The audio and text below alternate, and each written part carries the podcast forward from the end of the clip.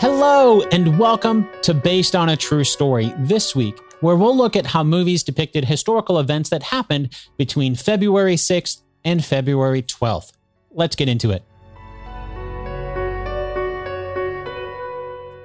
February 8th, 1587, England. A woman walks through the crowd. Her bright red hair stands out from the black attire worn by everyone in the room. She, too, is wearing black. She walks defiantly among the men in the room. In the center of the room, we can see a platform. Two men stand on it. A small wooden block also sits on the platform. One of the men on the platform addresses her, saying that by order of our sovereign Elizabeth, Queen of England, Wales, and Ireland, Saoirse Ronan's face doesn't change from her defiant look as she walks closer to the man speaking to her on the platform. The man continues to talk to her, telling her that she, Mary Stuart, is condemned to death on this day, February the 8th, in the year of our Lord, 1587. Mary turns around on the platform and throws off her black outfit to reveal a bright red dress underneath. It's a stark contrast to everyone else wearing black in the room. Mary speaks a message to her only son, James. She prays that he will succeed where she could not then she places her head on the wooden block. This is the depiction from 2018's Mary, Queen of Scots. And it is true that Mary Stuart was executed by beheading this week in history on February 8, 1587, at Fotheringay Castle in England. She had been charged with treason in a plot to murder Queen Elizabeth I. The true story is a lot more complex than that. In a nutshell, Mary Stuart fell in love with her cousin, Henry Stuart, also known as Lord Darnley. But he turned out to be not such a great guy, so Mary kept him out of her political life. Henry thought Mary was having an affair with her secretary, a man named David Rizzio. So Henry had David killed. Meanwhile, Mary met another guy named James Hepburn, also known as the fourth Earl of Bothwell. Soon after that, Henry was killed, and people believed Mary and James were behind Henry's death. No one knows if she actually was behind it or not, but we do know that Mary and James were married that same year, and that made a lot of people upset. Although some historians believe that Mary was actually a victim here, forced into marriage with James that she didn't want. Battles ensued, though, and Mary's forces were defeated, so she was forced to flee. She ended up in England, where she thought she'd be protected by her cousin, Queen Elizabeth I. Nope. You see, Mary was considered by many to have a claim to the throne of England. Too much for comfort, it would seem. Some thought Elizabeth should do away with Mary, but Elizabeth didn't want to kill her cousin. So instead, Mary spent 19 years imprisoned on the orders of Elizabeth. Granted, those prisons were castles and manors. Mary was, after all, a queen when some evidence came to light that Mary might be involved in a plot against Elizabeth, she was convinced to change her position and agreed to sign the order to have Mary executed for treason. Some historians have suggested that Mary really did wear a red dress that day. Did it look like the one in the movie? We don't know. But it's believed that she liked to wear bright colors, and the color red was one of her favorites, so it's very possible. As for the movie's mention of Mary's son at the very end, well, he did end up succeeding where she could not. Elizabeth I didn't have any heirs. So when she died in 1603, it was Mary Stuart's son, James, who became King James VI and first, King of England and Ireland and King of Scotland. As a fun fact, if you've ever heard of the King James Version of the Christian Bible, that was named after Mary Stuart's son because he was the one who commissioned its translation in 1604. If you want to watch the event this week, check out the 2018 movie Mary, Queen of Scots. I'd recommend watching the whole movie, but her beheading, that was actually this week in history, starts at about an hour and 53 minutes into the movie. The weather's getting nicer, which means now is the perfect time to plan ahead for summer fun. Personally, I'm hoping to be able to visit my family this summer, and that means booking flights as soon as possible before the prices go up. And now you can help ensure your money is there when you need it with today's sponsor, EarnIn. Just download the EarnIn app, verify your paycheck, and watch your earnings tick up as you work. Access up to $100 a day and up to $750 per pay period so you can start making your summer plans now. It's free and easy to get started. Download EarnIn today, spelled E A R N I N, in the Google Play or Apple App Store. When you download the EarnIn app, type in True Story under podcast when you sign up. It'll really help the show. True Story under podcast. EarnIn is a financial technology company, not a bank, subject to your available earnings, daily max, pay period max, and location. See earnin.com slash TOS for details. Bank products are issued by Evolve Bank and Trust, member FDIC. Thanks, EarnIn.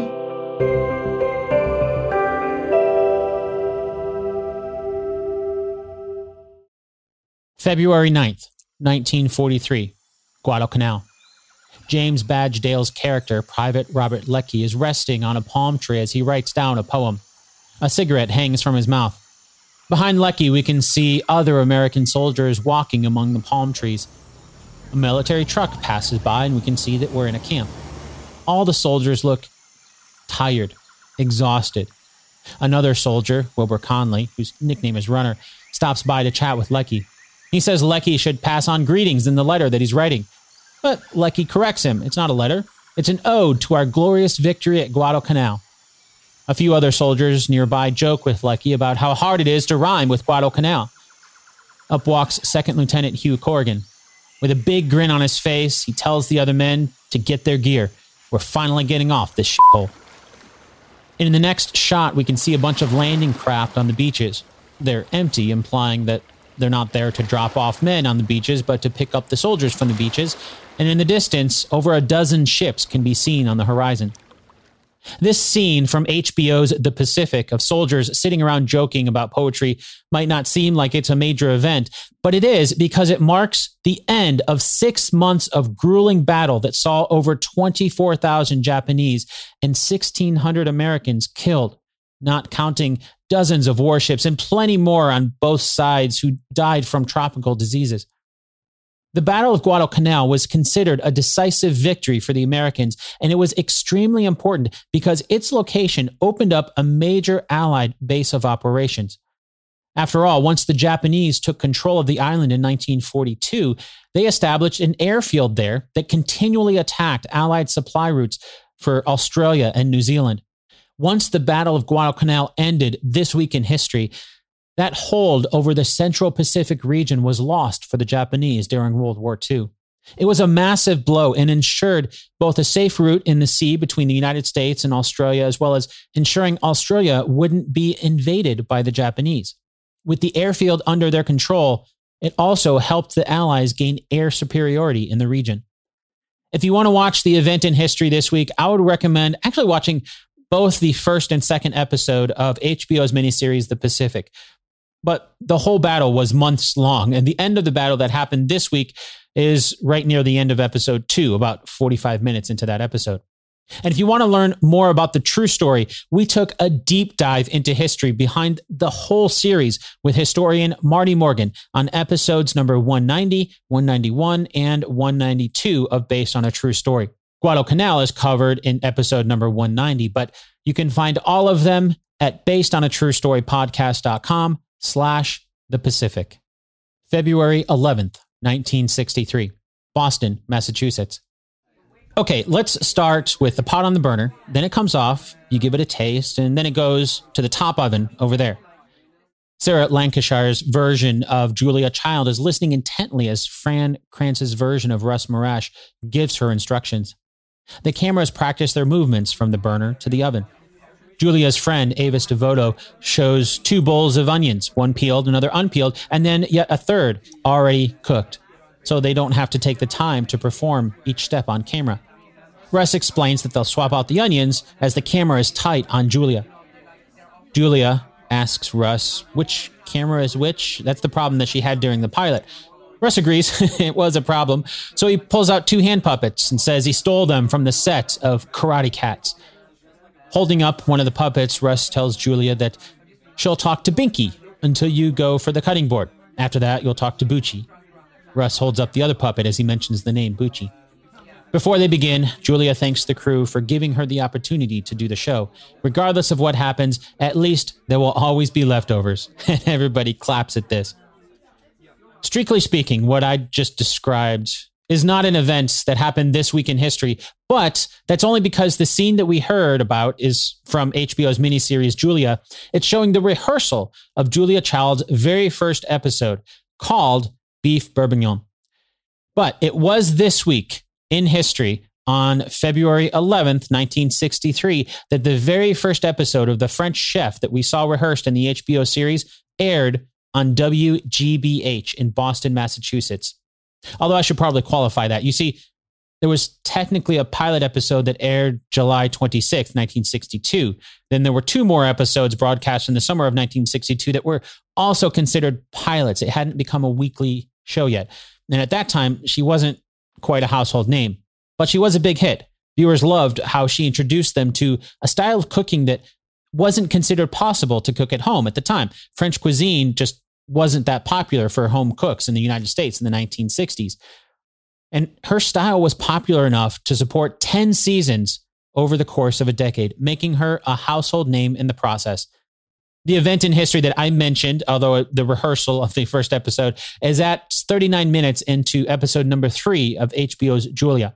Oh, and as a little side note, I had a great guest to cover that series here in a lot more depth, but sadly it fell through. So if you know of someone who would be a good guest to come on to chat about HBO's Julia, let me know. This episode of Based on a True Story this week was written and produced by me, Dan Lefebvre. Before I let you go, while not a historical events, there are some birthdays this week for people who have been mentioned in movies or TV shows. On February 6th, 1756, Aaron Burr was born in Newark, New Jersey. He's perhaps best known for killing Alexander Hamilton in a duel, something that we see in the fantastic Broadway musical simply called Hamilton. if you haven't had a chance to see it live, you can catch the movie on Disney Plus, where Aaron Burr is played by Leslie Odom Jr. Also on February 6th, but in 1820, Doc Durant was born in Lee, Massachusetts.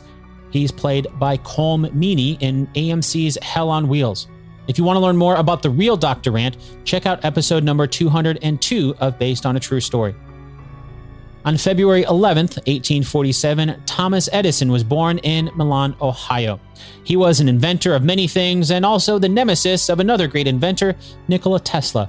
Edison was played by Kyle MacLachlan in the 2020 movie Tesla that we covered on episode number 201 of Based on a True Story. If you're finding some value in based on a true story and you want to give some value back, you can do that over at basedonatruestorypodcast.com slash support. There you can also learn how to get ad-free versions and help keep the show going. Until next time, thanks so much for listening, and I'll chat with you again really soon.